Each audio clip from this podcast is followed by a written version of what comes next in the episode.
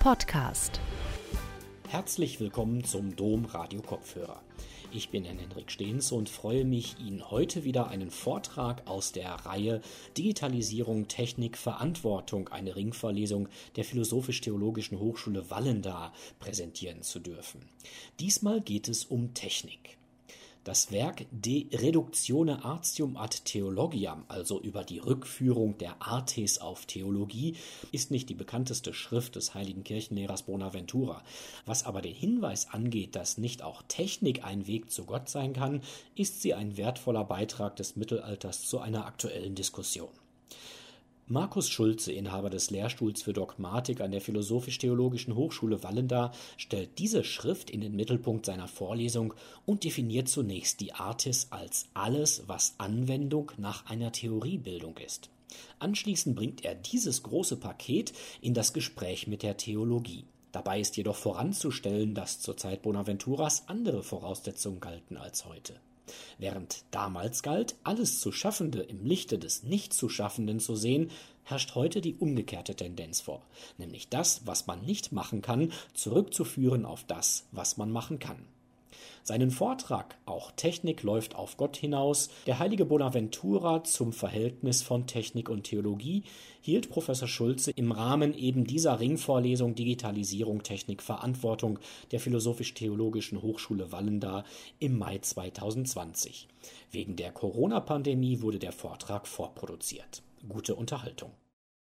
Herzlich willkommen, meine sehr verehrten Damen und Herren, zu einer weiteren Veranstaltung innerhalb der Ringvorlesung an unserer Philosophisch-Theologischen Hochschule Fallendar 2019-2020 zum Thema Digitalisierung, Technik, Verantwortung. Innerhalb dieser Ringvorlesung fällt mir die Aufgabe zu, ein mittelalterliches Stück Reflexion vorzustellen, und zwar die Schrift Bonaventuras mit dem Titel De Reductione Artium ad Theologiam über die Rückführung der Artes, was das genauer ist, werden wir noch sehen, auf Theologie. Das ist nicht die berühmteste Schrift des heiligen Kirchenlehrers Bonaventura, das muss man ganz ehrlich sagen. Viel berühmter etwa ist das Breviloquium, eine Kurzfassung der gesamten Theologie auf etwa 120 Seiten, großartig kristallin verdichtet wie kaum eine andere Schrift aus dieser Zeit. Vorbild für alle Gesamtvorstellungen des Glaubensinhaltes unseres Christentums bis hin zu Hinführung äh, zum Christentum von Josef Ratzinger oder ganz berühmt ist auch die Schrift Itinerarium Mentis in Deum, der Pilgerweg des Geistes, des menschlichen Bewusstseins zu Gott. Und im Vergleich zu diesen beiden großen äh, Werken des Bonaventura ist diese Schrift, um die es mir heute zu tun ist, der Reductione Artium ad Theologiam, eher unbekannt. Sie fristet eher ein Schattendasein. Aber ich habe mir gedacht, wenn es schon um Technik geht, und ich die Aufgabe habe, ein Stück Theologiegeschichte zum Thema Technik zu repräsentieren, habe ich mir gedacht, warum nicht den Fingerzeig, den der heilige Bonaventura genau auf diesen Punkt legt, wie kann Technik ein Weg zu Gott sein? Warum nicht gerade diese Schrift einmal ins Zentrum der Aufmerksamkeit stellen? Nun, ich habe einen Begriff offen gelassen, ars oder artes im Plural. Was ist damit gemeint? Im Lateinischen ist das im Grunde derselbe Begriff und damit verbunden derselbe Bedeutungsinhalt wie griechisch Techne, wobei für unser kulturelles Bewusstsein der griechische Begriff Techne sich eben in Richtung Technik und damit in Richtung Handwerk weiterentwickelt hat. So wird er verwendet. Technik ist nah beim Handwerklichen, wohingegen Ars Artis aus dem Lateinischen was im Grunde dasselbe bedeutet wie Techne. Wir kommen gleich darauf, was genauer hin. Das Artes hat sich bei uns mehr zum Artifiziellen oder zum Artistischen, zum Künstlerischen hin in der Bedeutungsdynamik entwickelt. Im Grunde heißt Ars was Techne, Techne was Ars, nämlich der ganze Bogen von Handwerk, Kunst, von dem, was Anwendung heißt nach einer Theoriebildung, das alles ist mit dem Begriff Ars abgedeckt.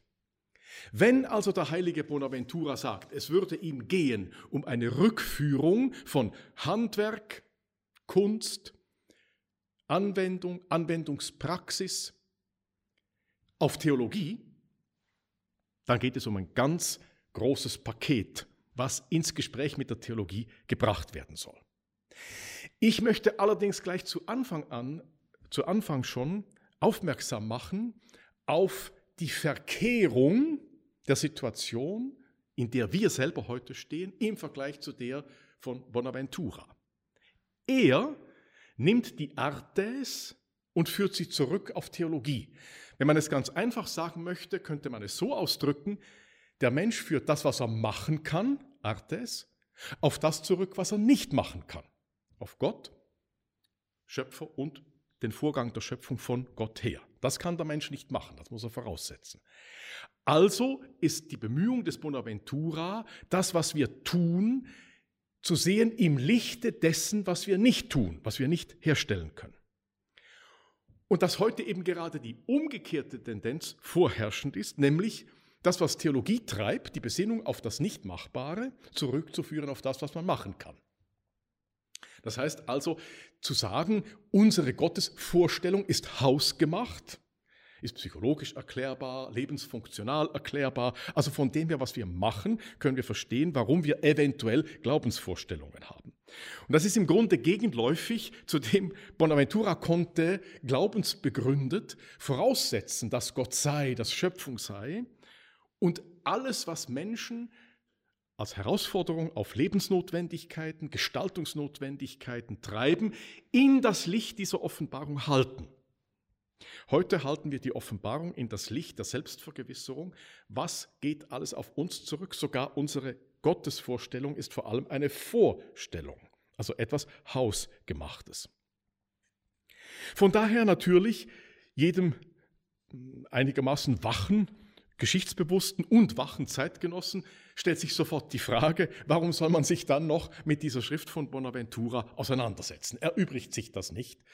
weil die Voraussetzungen, von denen her Bonaventura seine Gedanken vorführt, so anders sind, so schmerzlich oder so ärgerlich anders, je nachdem, woher man schaut, dass man eigentlich höchstens noch als Historiker ein gewisses, vielleicht mehr oder weniger qualifiziertes Interesse an Bonaventura haben kann.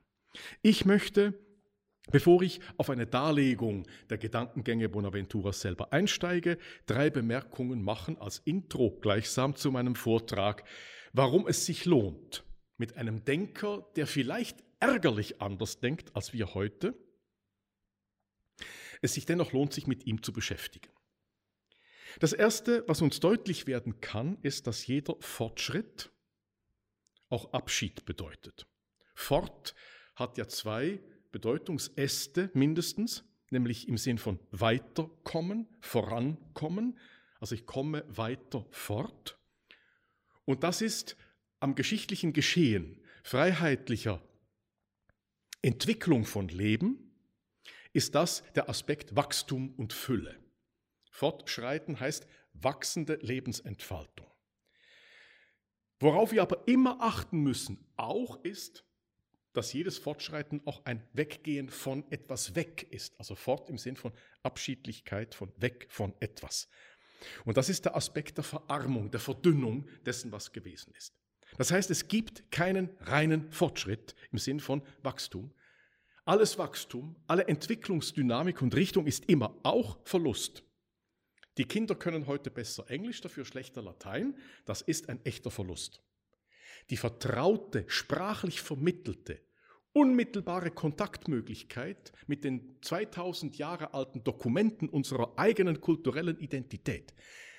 Diese Kontaktnahme nicht sprachlich vermittelt direkt haben zu können, ist ein schmerzlicher Verlust. Diese Mischung aber von Gewinnen und Verlieren, die in jedem Fortschritt anwesend ist, ist die Voraussetzung dafür, dass es in der Geschichte trotz allem so etwas gibt wie Gerechtigkeit. Alle Generationen, alle Epochen leben in einer grundsätzlich vergleichbaren Qualität von Gewinn und Verlust. Ansonsten wäre es von Gott her gesehen eine unglaubliche Ungerechtigkeit, die Generationen vor anderen Generationen sein zu lassen, weil die dann konstitutiv in einem Minus an Leben existieren müssten im Vergleich zu den Nachfolgegenerationen. In diesem Sinn behält das epochale Wort Leopold Rankes gegen Hegel seinen bleibenden Wert, wenn er sagt, jede Epoche ist unmittelbar zu Gott. Das heißt, eine Epoche vor einer anderen ist nicht einfach Vorlauf zu dem, was nachher kommt, sondern ist Wertrealisierung hier und jetzt vor Gott, der noch viel mehr zu schätzen weiß, was eine Generation leistet, durchträgt und liebt, als irgendjemand anderes.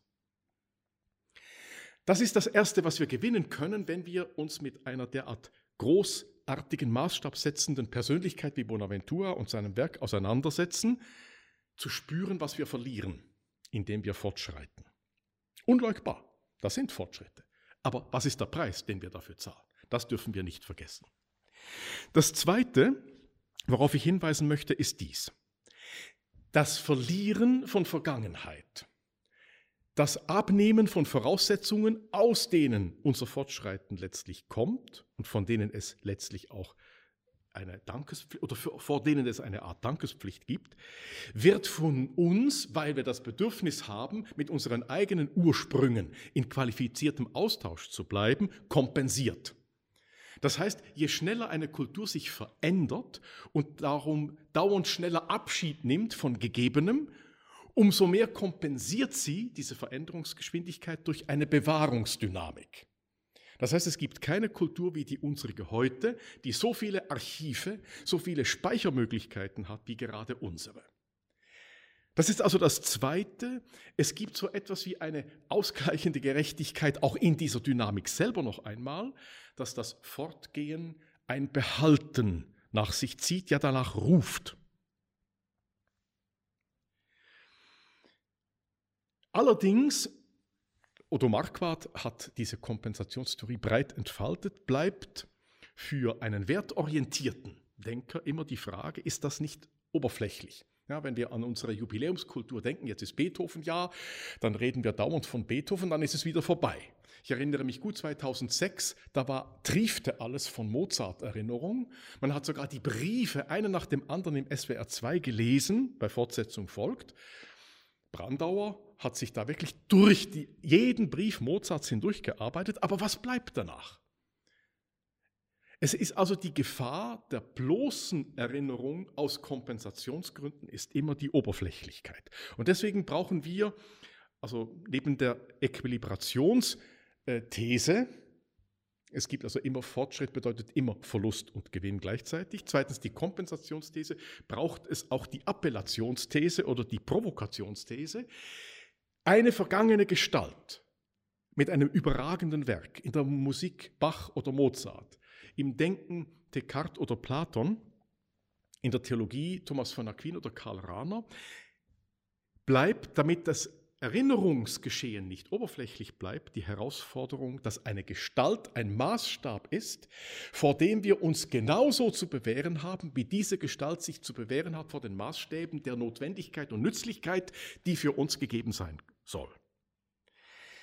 Das heißt also, Emil Steiger hat diese Theorie einmal in seinem Goethe-Buch formuliert und sie hat mich sehr beeindruckt, als ich sie zum ersten Mal zur Kenntnis bekam. Er hat gesagt, nicht nur sind unsere Bedürfnisse ein Maßstab, an dem Goethe sich zu bewähren hat, sondern Goethe ist ein Maßstab, an dem wir uns zu bewähren haben. Können wir Welt unter den veränderten Bedingungen, die uns natürlich von Goethe unterscheiden, können wir Welt so synthetisch, so gestalthaft und gestaltstark nachbauen, für uns verdeutlichen, kulturell ins Bewusstsein heben, wie Goethe das konnte. Und wenn nicht, warum können wir es nicht? Diesen Gedanken, dass wir vor überragenden Gestalten der Geistesgeschichte und ihren Ausprägungen in ihren Werken zu bestehen haben, dafür gibt es kein treffenderes Bild, wie ich finde, als der Titel, als den Titel der Autobiografie von Kazantzakis, Rechenschaft vor El Greco. Kazantzakis war Kreter und der letzte große Kreter vor Kazantzakis war El Greco, der Maler. Und Kazantzakis hat gesagt, meinen Leben, Lebensbericht, meine Rechenschaftsablage über mein Dasein soll vor meinem großen Patrioten, dem Mitbürger der Kultur, in der ich groß geworden bin, in Greco von sich, vor sich gehen. Das heißt also, jetzt auf unser Vorhaben übertragen, ein Werk wie De Reductione Artium a Theologiam des heiligen Bonaventura ist ein Maßstab, dem wir uns als Herausforderung wirklich stellen wollen. Zweiter Schritt.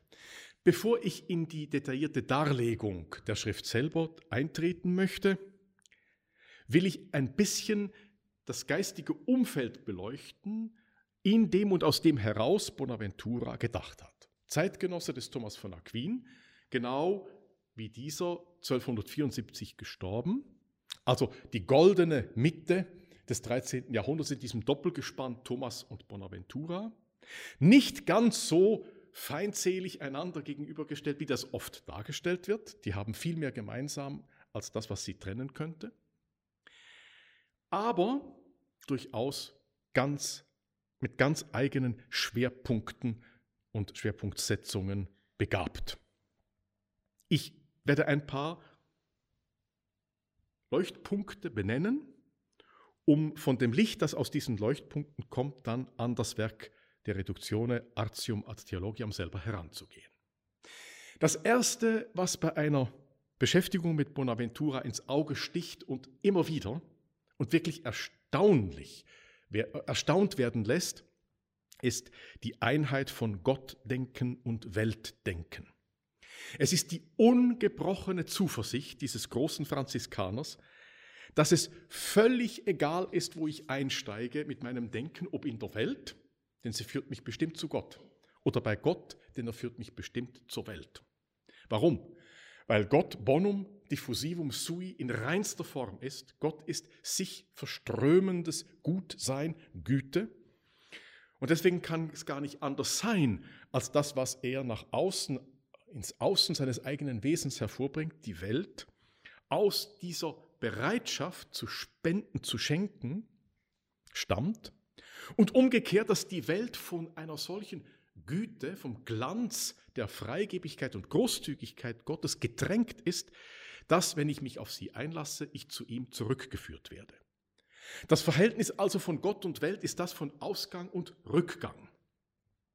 Das heißt, Egressus und Regressus, wobei diese Begrifflichkeit eher bei Thomas vorkommt, bei Bonaventura heißt sie eben Productio und Reductio ein hervorgebracht werden, ein ins eigene Dasein geführt werden durch die Schöpfung und durch die Reflexion auf das Geschaffene rückgeführt zu werden, reduziert zu werden, zurückgeführt zu werden zum Schöpfer selbst. Und deswegen Reductio, eben im Titel dieser Schrift, De Reductione Artium Theologiam, vollzieht also Bonaventura in seiner Schrift ganz verdichtet, was überhaupt den Sinn der Welt ausmacht, dass sie durch Gott ermöglicht, aus ihrem Eigenstand und seiner Durchdringung zu Gott findet. Es heißt also, ganz schlicht gesagt, in Anwendung jetzt auf das Thema Technik, dass wir Technik von Trinität her verstehen. Und Trinität auch von der Technik her. Das tönt sehr gewagt, ist vielleicht sehr befremdlich, aber es macht den eigentlichen Reiz und den Anspruch des heiligen Bonaventura aus, dass genau das sein Programm ist. Wie kann ich Technik, das, was ich machen kann, von dem her verstehen, was ich nicht machen kann, Trinität. Dieser Zusammenhang, Weltdenken führt zum Gottdenken, Gottdenken führt zum Weltdenken, ist sowohl ontologisch wie epistemologisch bedeutsam. Warum? Ontologisch heißt, die Welt ist nur verständlich in ihrem Sein, dadurch, dass es Gott gibt und dass es in ihm den Willen gibt, etwas weiterzugeben von dem, was ihn ausmacht. Sein, Leben, auch Reflexion und Geist. Das wäre das Ontologische. Also wie kommt es zum Sein dieser Welt? Durch Gott. Aber dieser Zusammenhang ist nicht nur ontologisch, ganz fundamental bei Bonaventura, sondern auch epistemologisch, erkenntnistheoretisch. Wie komme ich überhaupt dazu, Welt zu verstehen? Also nicht nur wie ist das Sein von Welt möglich, sondern wie ist das Denken von Welt, das Durchdenken, das Verstehen von Welt möglich. Und da ist genau dasselbe, nicht ohne Gott. Das heißt also, ontologisch müsste man sagen, es geht um die Kausalität, wie kommt es zum Sein. Und epistemologisch, erkenntnistheoretisch ist die Finalität leitend. Wie komme ich dazu zu verstehen? Woraufhin habe ich Welt zu verstehen, um sie wirklich vollziehen zu können? Und genau in diesem zweiten Punkt, epistemologisch, wie komme ich als Mensch dazu, im Denken von Welt das zu entdecken, was sie als ihr innerstes Geheimnis mitteilen möchte, nämlich ihre Gottverwiesenheit, diese Gottverwiesenheit wirklich wahrzunehmen. Und da ist nach Bonaventura das eigentliche Problem. Das können die Artes, die Techniken, die Künste, die Handwerke nicht für sich allein. Es braucht die Theologie. Warum? Weil der Mensch durch den Sündenfall, durch die Verkrümmung in sich selber, in seiner Wahrnehmung der Zusammenhänge von Welt und Gott getrübt ist. Und er braucht eine Klärung des Blicks nicht auf Gott, sondern auf die Technik, auf das, was er selber macht, auf sein Weltverhalten hin, um dieses Weltverhalten freizusetzen in den eigentlichen Sinn, der mit ihm verknüpft ist von Anfang an. Das heißt also, es genügt nicht der Liber Naturae, das Buch der Natur, das vor uns ausgebreitet ist und zum Teil auch in uns, weil wir sind ja auch ein Stück Natur im Sinn von geschöpflicher Wesenheit, sondern es braucht ein zweites Buch, das Buch der Offenbarung, den Liber Scripturae nach Bonaventura, der uns helfen soll, unsere Einstellung der Augen und des Bewusstseins so vorzunehmen, dass sie der theologalen, gnadenhaften Dimension in der Welt und in dem, was wir welthaft tun, eben der Technik, ansichtig werden können. Das heißt, es braucht von Gott her ein zweifaches sich verströmen, damit wir Welt überhaupt theonom und gottorientiert verstehen können. Das eine ist die Schöpfung, dass Gott also bereit ist, die Fülle, die er ist, in unzählige Tropfen hinein zu vermitteln, in die Möglichkeiten endlichen Daseins hinein verströmen zu lassen. Das andere ist die Inkarnation. Weil durch die Sünde unsere Fähigkeit gebrochen ist, die Gottverwiesenheit der Schöpfung zu sehen, deswegen brauchen wir das Eintreten des reinen göttlichen Blicks in unsere verkrümmte und verzerrte Welt des Sehens, um diesen Blick wieder zu öffnen und durchsichtiger zu machen für die Gabe göttlichen Lichts. Das an sich in der Schöpfung und auch in dem, was wir schöpfungsorientiert selber tun, anwesend ist, aber wir können es nicht wirklich wahrnehmen. Hätte der Mensch nicht gesündigt, hätte der lieber Natur gereicht. Weil aber der Mensch abgefallen ist von der Höhe seiner Gotteskindschaft und des Gottverstehens, in seinem Leben.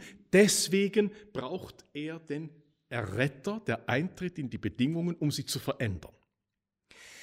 Es gibt eine an vielen Orten seines groß angelegten Werks immer wieder anzutreffende theologische Phänomenologie des Verströmens Gottes. Denn Gott verströmt nicht nur sein, sodass man sagen könnte, weil Gott bereit ist, mitzuteilen, großzügig zu schenken, deswegen gibt es Welt und Menschen darin und Beziehungen unter Welt und Menschen. Gott gibt nicht nur Sein, sondern Gott verströmt auch das Verströmen. Das heißt, das Sein ist selber Strömen. Und das ist der sicherste Hinweis, dass es göttlichen Ursprungs ist. Diese Meditation des Strömens findet sich bei Bonaventura auf allen Ebenen dessen, was uns welthaft begegnet. Das Leblose, Licht, strahlt, Feuer wärmt, eine Quelle lässt Wasser hervorströmen, eine Wolke gibt Regen frei. Bonaventura kann sich nicht genug tun, dieses Phänomen des sich Verströmens in der Welt als Widerschein göttlicher Freude am sich Verströmen deutlich zu machen. Dann auf der Ebene des Lebens. Die Wurzel ermöglicht den Baum. Der Mutterschoß lässt das Kind zur Welt kommen. Der väterliche Same gibt die Möglichkeit, dem Mutterschoß fruchtbar zu sein. Lebenskeime als Wille, anderes möglich zu machen. Und dann ganz prominent natürlich im geistigen Bewusstsein und jetzt eben, und damit sind wir dann kurz vor den Darlegungen zum Werk selber, beim Menschen in seinem Bewusstsein und in seiner Fähigkeit, Welt zu gestalten, Technik ins Werk zu setzen. Der Prägestock ermöglicht das Bild im Siegel. Der Redner drückt sich aus im Wort. Der Geist gebiert Begriffe, Worte, Kommunikation, Interdisziplinarität. Das heißt also, alles Dasein dieser Welt ist dadurch verweisend zu Gott und göttlich geprägt, weil es verströmen ist. Man kann nur bei sich selber bleiben, wenn man bereit ist, weiterzugeben, was in einem selber ist. Das einmal vorausgesetzt, könnte man sagen, und die Bilder ließen sich vermehren, ich wähle nur zwei, die Welt ist wesentlich ein Spiegel und sie ist eine glühende Kohle. Das sind so zwei prominente Bilder, die Bonaventura bringt. Die glühende Kohle, die Kohle als Kohle ist nicht lichthaft, aber sie glüht von ihrem Gottesbezug. Und deswegen schwingt in dem Bild der Welt und des Menschen in der Welt als glühende Kohle zweierlei. Ein relativer Selbststand. Bei Bonaventura löst sich Welt nie auf in Gottesverweis oder in Symbolik, sodass man also sagen könnte, er setzt die Welt nur an, um sie überspringen zu können. Welt ist nur Stufe als Treppe. Nein, Welt ist Stufe als Stufe, die auch selber sein soll. Ähnlich wie bei Ranke. Jede Stufe ist unmittelbar zu Gott, ist Gott gewollt und insofern auch eigenwertig, aber relativ. Also die Kohle ist Kohle und wenn sie glüht, hat sie als glühende Kohle den Gottesverweis, den sie freisetzt aus dem, was sie ist und was mit ihr geschieht. Wenn also das stimmt, dass einerseits die relative Eigenständigkeit der Weltwesen und Weltverhältnisse zusammen besteht mit einem inneren Verweis auf die Wirklichkeit Gottes, dann ist beides wahr, der Eigenwert und Eigenstand welthafter Wirklichkeit aber auch der Mehrwert und die Überragendheit der göttlichen Vorbildlichkeit in Sein und Strömen. Also die Relativität eben dieses Eigenstandes. Und deswegen sind für Bonaventura gleichermaßen notwendig für eine gebildete Existenzform Philosophie und Theologie. Man kann die beiden nicht gegeneinander ausspielen. Philosophie, so könnte man sagen, ist die Kohle, die Theologie ist die Glut darin. Aber was wäre die Glut ohne Kohle? Sie hätte kein Sein in der Welt. Was wäre die Kohle ohne Glut? Sie wäre in der Welt aber verloren. Das bedeutet also, wenn wir etwas von der Theologie lernen können, und deswegen will Bonaventura alle artes reducere ad theologiam, dann ist es dies, dass die Theologie durch den Liber Scriptura, durch die Heilige Schrift und die Offenbarung, die in ihr gesammelt da ist, in der Heiligen Schrift lernt alles, was ist, zu sehen als ein eigenes, was zugleich Tor ist zum Göttlichen. Also Analogie. Es selber und doch etwas ganz anderes zugleich.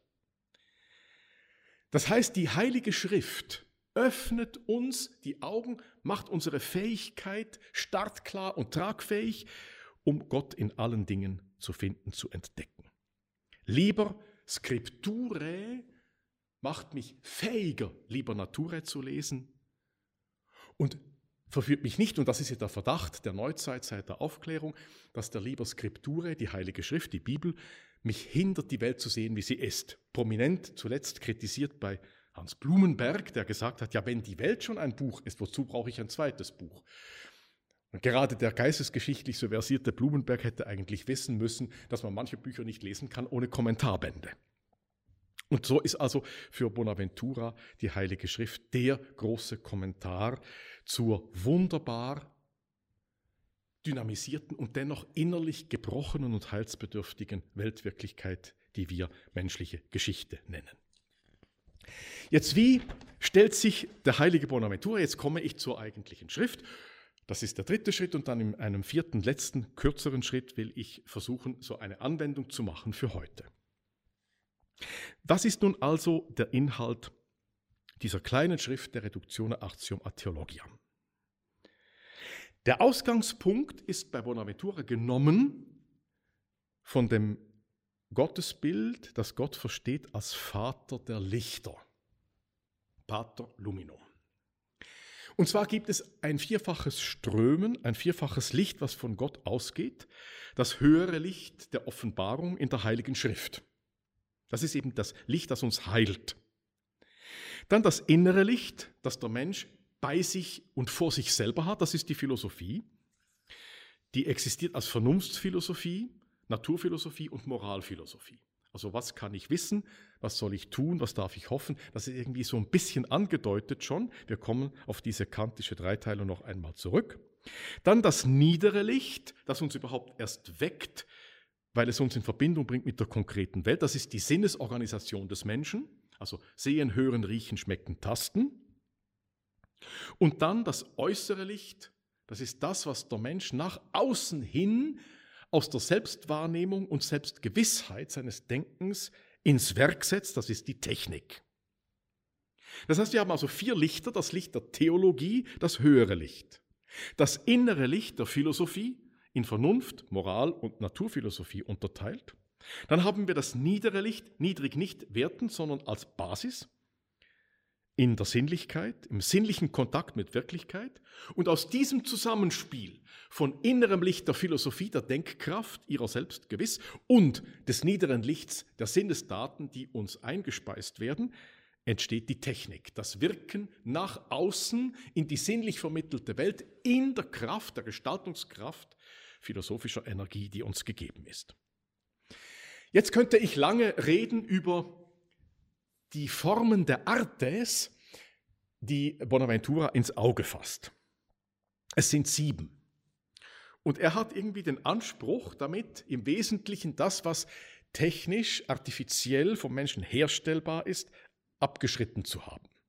Ich lese es einfach einmal vor. Webkunst, Schmiedekunst, Ackerbaukunst, Jagd, Schifffahrt, Heilkunst, Schauspielkunst. Nun könnte man denken, das ist völlig willkürlich nebeneinander gestellt. Wie komme ich von der Heilkunst zur Schauspielkunst? Nun gut, das ist der Vorteil eines Hochschullehrers, dass er relativ viel Zeit hat, sich über Zusammenhänge Klarheit zu verschaffen. Das habe ich auch versucht. Ich denke, Bonaventura geht so vor. Technik gibt es, um das Leben des Menschen zu schützen, durch Kleidung und Waffen. Webkunst, Schmiedekunst. Es zu nähren, Ackerbaukunst, Jagd. Dann, um es auszuweiten, Schifffahrt und Handel. Um es zu heilen, wo es verwundet ist, Heilkunst, Medizin. Und zum Schluss Schauspielkunst. Was ist jetzt die Schauspielkunst? Ich würde sagen, nach allem, was ich mir klarzumachen versuchte im Blick auf Bonaventura, gehört auch die Schauspielkunst zur Heilkunst. Durch Lachen und Weinen heilt man sich von den Unbilden des Geisteskampfes und des moralischen Kampfes, der unserem, Menschen inner, unserem menschlichen Leben innerlich eingeschrieben ist. Also schützen, nähren, erweitern, austauschen, heilen und heil sein, heil werden lassen. Nun ist die Frage, ja gut, nehmen wir das einmal an. Die Technik ist also ein Licht, das uns von Gott gegeben ist. Genauso wie das innere Licht der Philosophie, spekulativer äh, Denkkraft, des Suchens nach letzten Gründen und Gewissheiten. Genauso ist uns ein Licht gegeben, in dem uns die Technik gegeben ist.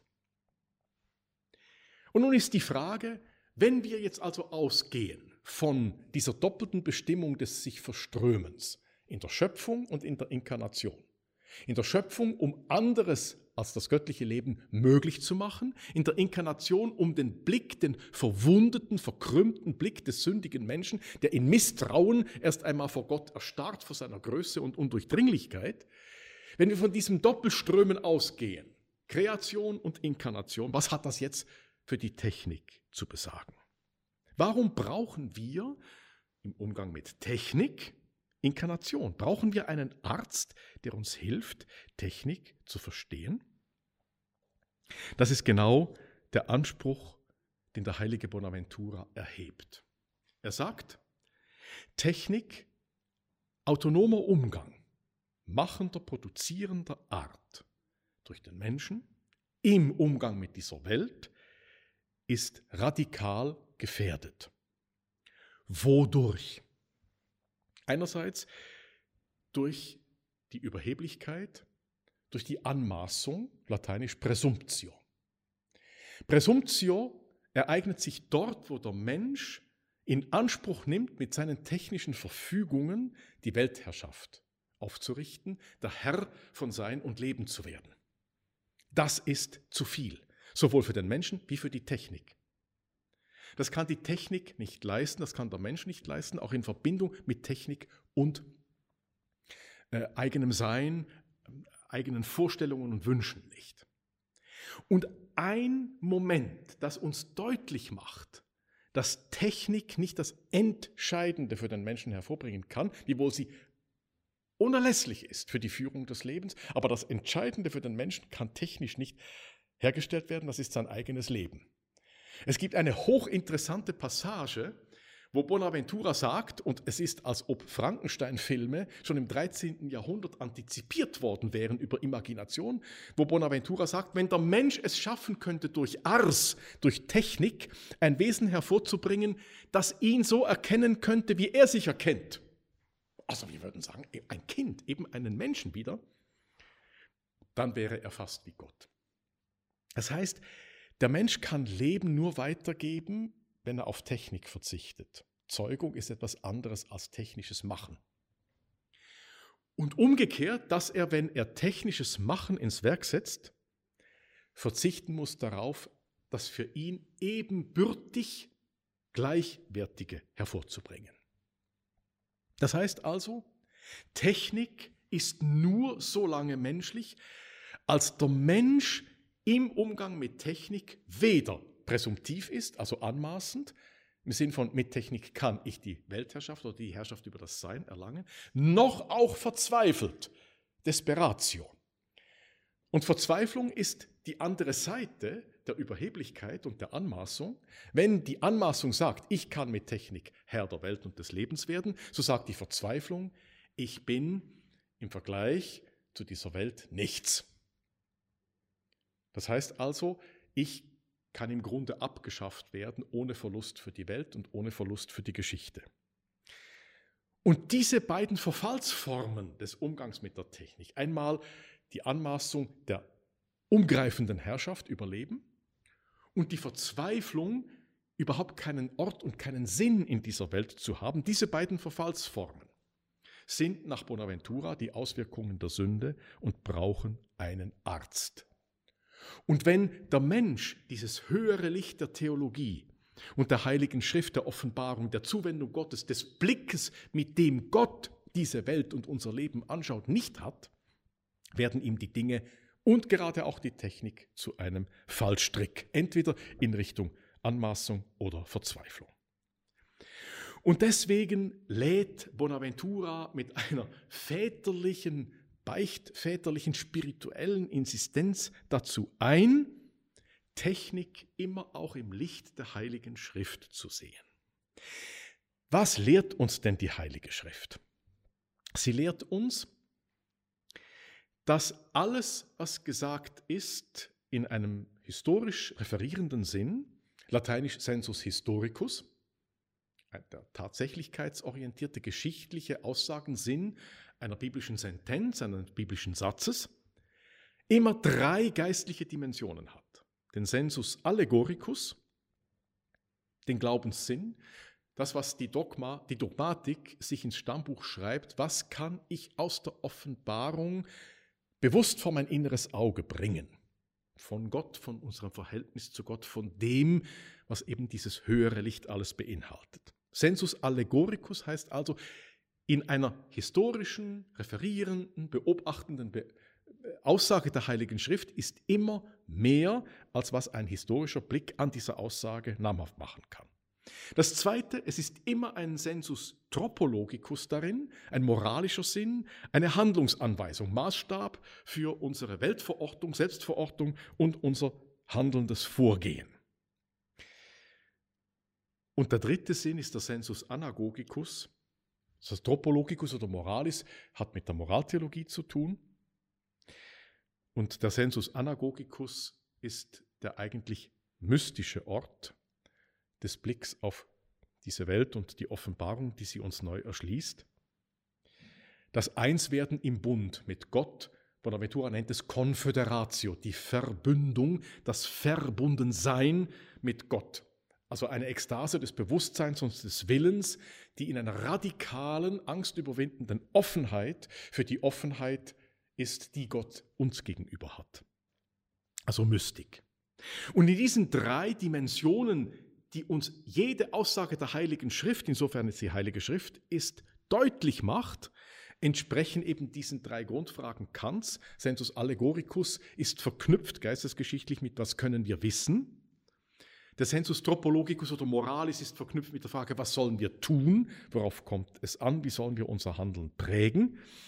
Und der Sensus anagogicus, was dürfen wir hoffen, was ist unsere letzte Aussicht. Und wenn es darum geht, dann können wir auf die Heilige Schrift, so sagt Bonaventura, nicht verzichten.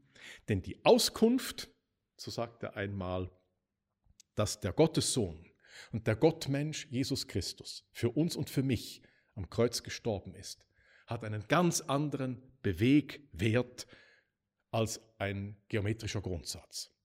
Und dieser Mehrwert, dieses Stimulans in Ganzheitlichkeit, ist der eigentliche Grund, warum wir mit Philosophie, mit Technik, mit bloßer humaner, autonomer Weltorientierung nicht genug haben. Zum Schluss eine kleine Anwendung für heute. Und zwar, warum könnte im Sinne Emil Steigers Bonaventura mit seiner grandiosen Gesamtschau von Theologie, Philosophie und Technik Handhabung von welthaften Wirklichkeiten, warum könnte sie ein Maßstab sein, der mit dem zu beschäftigen uns heute auch gut tut? Wenn wir die beiden Motive Anmaßung und Verzweiflung, die Bonaventura schon vorführt als die drohende existenzielle Gebrochenheit, die der Mensch in sich entdecken kann im Umgang mit der Welt und mit sich selber. Also das Schlingern zwischen Selbstüberhebung, Herr der Welt zu sein, Turmbau zu Babel, hin zur Verzweiflung, bei Kohelet alles ist Windhauch, oder um es mit Graf von Platen zu sagen, jeder sucht ein All zu sein und ist im Grunde nichts, dieses Schlingern von All und Nichts und Nichts und All, dann müsste man es so sagen. Unsere mögliche Anmaßung im Umgang mit Technik heißt, mit der Technik die Welt in den Griff zu bekommen. Dass das nicht geht, erzählt uns der Regenwald im Amazonasgebiet jeden Tag. Das ist zerstörerisch. Aber dass das andere eben auch nicht geht, die Verzweiflung, das erzählt uns eine Weltanschauung, die besagt, dass es eigentlich besser wäre, es gäbe den Menschen nicht in dieser Welt. Der Natur würde es besser gehen, wenn es die Menschen nicht gäbe. Also eine Tendenz zur Selbstabschaffung. Die beiden Extreme, die Bonaventura vorgeführt hat, heißen heute also entweder Abschaffung des Regenwaldes oder Abschaffung der Menschheit selbst, indem wir uns nicht weiter vermehren. Angesichts der Verzweiflungsdynamik, die Welt als möglicher Fallstrick, dort wo der Mensch in seiner sündengebundenen Logik verbleibt, auf uns zukommt. Angesichts dieser zweiten Verfallsform hat Remy Brage, der langjährige Guardini-Lehrstuhlinhaber in München, gesagt, wir brauchen wieder eine starke Metaphysik. Haben wir das Recht, überhaupt noch Kinder in diese Welt zu setzen, wenn wir doch ihr Glück nicht garantieren können, ja, heute müsste man sagen, ihre Existenz nicht garantieren können. Wir können sie nur initial garantieren, aber nicht final und vor allem nicht teleologisch. Heißt starke Metaphysik um Gottes Willen. Dürfen wir es nicht nur wagen, sondern sollen wir es wagen.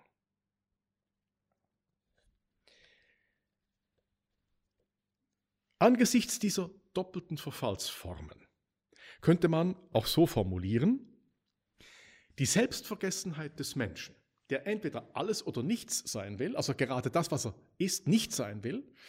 Er sucht immer alles zu sein, das ist er als Mensch eben gerade nicht. Und er will dann nichts sein, weil alles nicht geht, das ist er auch nicht. Diese Selbstvergessenheit, und das ist die Diagnose des Bonaventura, die bleibt bis zum heutigen Tag, diese Selbstvergessenheit ist eine Gottvergessenheit. Denn die Wesensbestimmung des Menschen als eines Ganzen oder im Blick auf das Ganze von Welt und Umgreifendem ist nicht animal rationale, ist nicht animal ökonomicum oder soziale, sondern imago Dei. Der Mensch ist im Blick aufs Ganze Abbild Gottes. Und unser letzter Schritt, um den wir uns jetzt bemühen wollen, ist, dieses Imago Dei Sein näher zu verstehen, in der Logik und im Licht dessen, was Bonaventura sagt. Was bedeutet das? Es bedeutet, dass um den Menschen zu verstehen, wir die Offenbarung brauchen, und bis jetzt haben wir immer so gesagt, als ob Offenbarung eine Art Medium wäre, das uns Welt und Selbstsein besser erschließt. Aber natürlich ist die Offenbarung als der sich selbst mitteilende Gott mehr als ein Medium, sie ist Ziel. Und wie kommt das zum Ausdruck? Das kommt dadurch zum Ausdruck, dass in der Offenbarung das Innerste dessen, was Gott zu Gott macht, zum Vorschein kommt. Dass nämlich, und das ist der Herzschlag des Denkens von Bonaventura, dass Gott nicht einfach strömen ist als Schöpfer, nach außen in die Ermöglichung des anderen, nicht einfach sich verströmender ist in der Inkarnation, indem er sich in der zweiten Person der Trinität seinshaft mit einem Menschen so verbindet, dass durch diesen Menschen das Licht göttlichen Blicks auf Mensch und Geschichte, Freiheit und Welt fallen kann, sondern dass Gott in sich selber verströmen ist, trinitarisch. Das heißt also, die Welt, wiewohl sie aus, einem, aus einer Bereitschaft Gottes sich zu verströmen stammt, ist nicht göttlich. Wenn es aber in Gott kein Verströmen gäbe, wäre das Verströmen Gottes eben zugleich Welt. Nur wenn es in Gott selber dieses Verströmen gibt, dass Gott Gott sich völlig zusagt, der Vater im Sohn und Vater und Sohn im Geist, nur dann ist der Überstieg des sich Verströmens in Schöpfung und Inkarnation hinein frei. Und nur wenn Gott selber frei ist, ist auch die Schöpfung und in ihr der Mensch frei. Das heißt, behält er seinen Eigenwert und ist nicht einfach ein Moment an der Selbstauslegung Gottes durch das sich Verströmen wesenhafter Art in die Welt. Wenn der Mensch das nicht annehmen kann, so Bonaventura, dass Gott in sich verströmen ist und deswegen weil er alles, was das Leben wirklich lebendig macht, nämlich im Strömen zu sein, wenn das Gott nicht in sich ist, dann braucht er die Welt und dann sind wir nur Momente an der Selbstauslegung Gottes. Das hat Bonaventura schon wirklich gedacht. Und die Befreiung liegt darin zu sehen, dass uns Gott unsere Weise des Strömens gewährt. In Relation zu seiner alles begründenden Form des Strömens nach innen und nach außen. Und das heißt eben auch, Gott gewährt uns auch das uns Verströmen in die Technik, ins Handwerk, in die Kunst hinein, aber nicht ohne Rückbindung an ihn. Und was ist nun dieser letzte Punkt? Wo ist an der Technik zu sehen, dass auch Technik ein Weg zu Gott ist?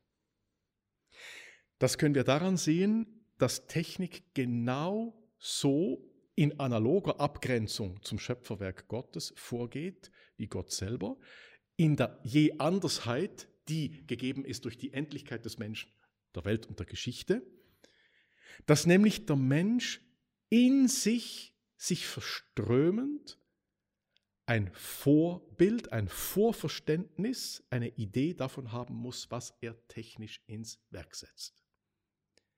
Das heißt, das Technische Wirken des äußeren Lichts, wie Bonaventura das nennt, nach außen, in das Verfügbare, Leistbare hinein, ist bleibend verwiesen auf ein Bei sich Sein und Vor sich Sein des Menschen. Sobald ich anfange, das Werk und seine Logik abzukoppeln von diesem anthropologischen Urgrund, Mutterkuchen, wird das Werk entweder selbstständig, die Geister, die ich rief, ich werde sie nicht mehr los und überfällt den Menschen, oder der Mensch wird ortlos in seiner eigenen Kultur. Wo aber der Rückverweis, der humane Ursprung der Technik nicht vergessen geht, und das ist eben ohne Offenbarung sehr schwer, da meldet sich die Ermöglichung eben genau dieses Zusammenhangs bei sich sein des Menschen, vor sich haben des Menschen, dessen, was er tun will, als Vorentwurf zu dem, was er dann tatsächlich tut. Und nur mit diesem Zusammenhang ist ja auch Verantwortung gegeben. Da meldet sich die Urwirklichkeit des sich Verströmens in Gott als Bedingung der Möglichkeit des sich Verströmens Gottes in Schöpfung und Inkarnation hinein. Und in diesem Sinn kann auch die Technik, wo sie mit Augen angeschaut wird, die geübt sind, allegorisch, topologisch, moralisch und anagogisch, in der Logik der Heiligen Schrift Analogien zu entdecken zwischen dem, was historisch geschieht und was sich ganzheitlich heilsgeschichtlich zeigt, wo also Technik mit solchen Augen angeschaut wird, kann am Vorgang von Technik, am Leben mit Technik in human verantwortlicher Rückbindung an den Menschen und des Menschen an Gott so etwas geschehen wie Gotteserfahrung. Das heißt also, Technik ohne Mystik wird Mystik Ersatz und tödlich. Mystik ohne Technik ist unmenschlich, weil sie die Eigenständigkeit und Verantwortlichkeit des menschlichen Handelns relativiert oder leugnet. Das heißt, nur eine immer auch mystisch ermöglichte, allegorisch-tropologisch, anagogisch ermöglichte Sicht auf die Technik macht sie human, lebbar und in einer Weise Gott offen, dass die Wirklichkeit gläubig bestanden werden kann. Ich danke Ihnen. Domradio Kopfhörer Weitere Informationen finden Sie auf domradio.de.